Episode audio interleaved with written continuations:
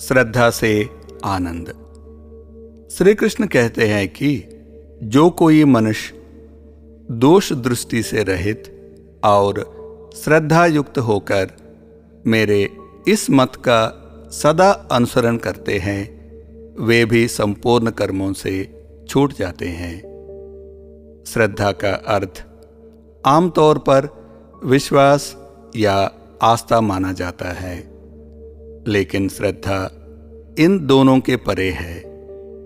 इस अवस्था में हम संदेह से मुक्त होते हैं और हमारे सभी प्रश्न समाप्त हो जाते हैं।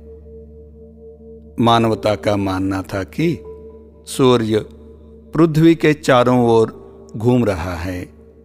जब तक यह पता चला कि यह इसके विपरीत है।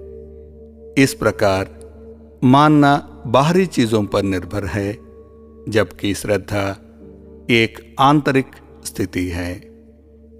दूसरे, अविश्वास के विपरीत ध्रुविया के साथ विश्वास मौजूद है, जबकि श्रद्धा दोनों को पार करती है। तीसरा, श्रद्धा उस अंध विश्वास से अलग है, जहाँ कोई दूसरे पक्ष की बात सुनने को तैयार नहीं है। श्रद्धा हर चीज़ का एकत्व में आत्मसात करना है, जबकि आस्था और विश्वास उधार लिया जा सकता है। श्रद्धा विशुद्ध रूप से अनुभवात्मक है। समग्रता को समझने के लिए इसके विपरीत को समझना आवश्यक है।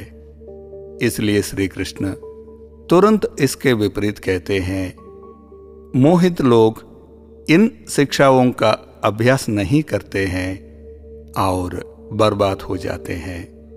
गीता में एक मूल उपदेश यह है कि बोध जागरूकता से आता है, दमन से नहीं, या तब परिलक्षित होता है जब श्री कृष्ण कहते हैं, ज्ञानी व्यक्ति भी अपनी प्रकृति के प्रवृत्ति के अनुसार कार्य करता है, क्योंकि सभी जीवित प्राणी अपने प्रकृति के पालन करते हैं।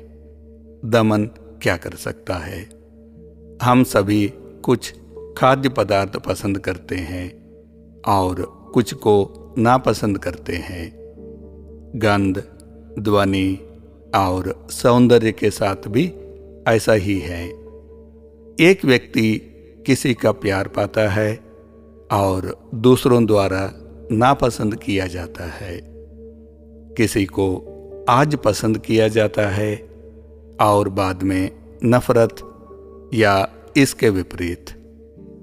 इन प्रवृत्तियों के लिए कई औचित्य हो सकते हैं, लेकिन श्री कृष्ण इन प्रवृत्तियों को हमारे शत्रु घोषित करते हैं और कहते हैं, इंद्रिय इंद्रिय के अर्थ में, अर्थात प्रत्येक इंद्रिय के विषय में, राग और द्वेष छिपे हुए हैं। मनुष्य को उन दोनों के वश में नहीं होना चाहिए, क्योंकि वे दोनों ही इसके कल्याण मार्ग में विघ्न करने वाले महान शत्रु हैं।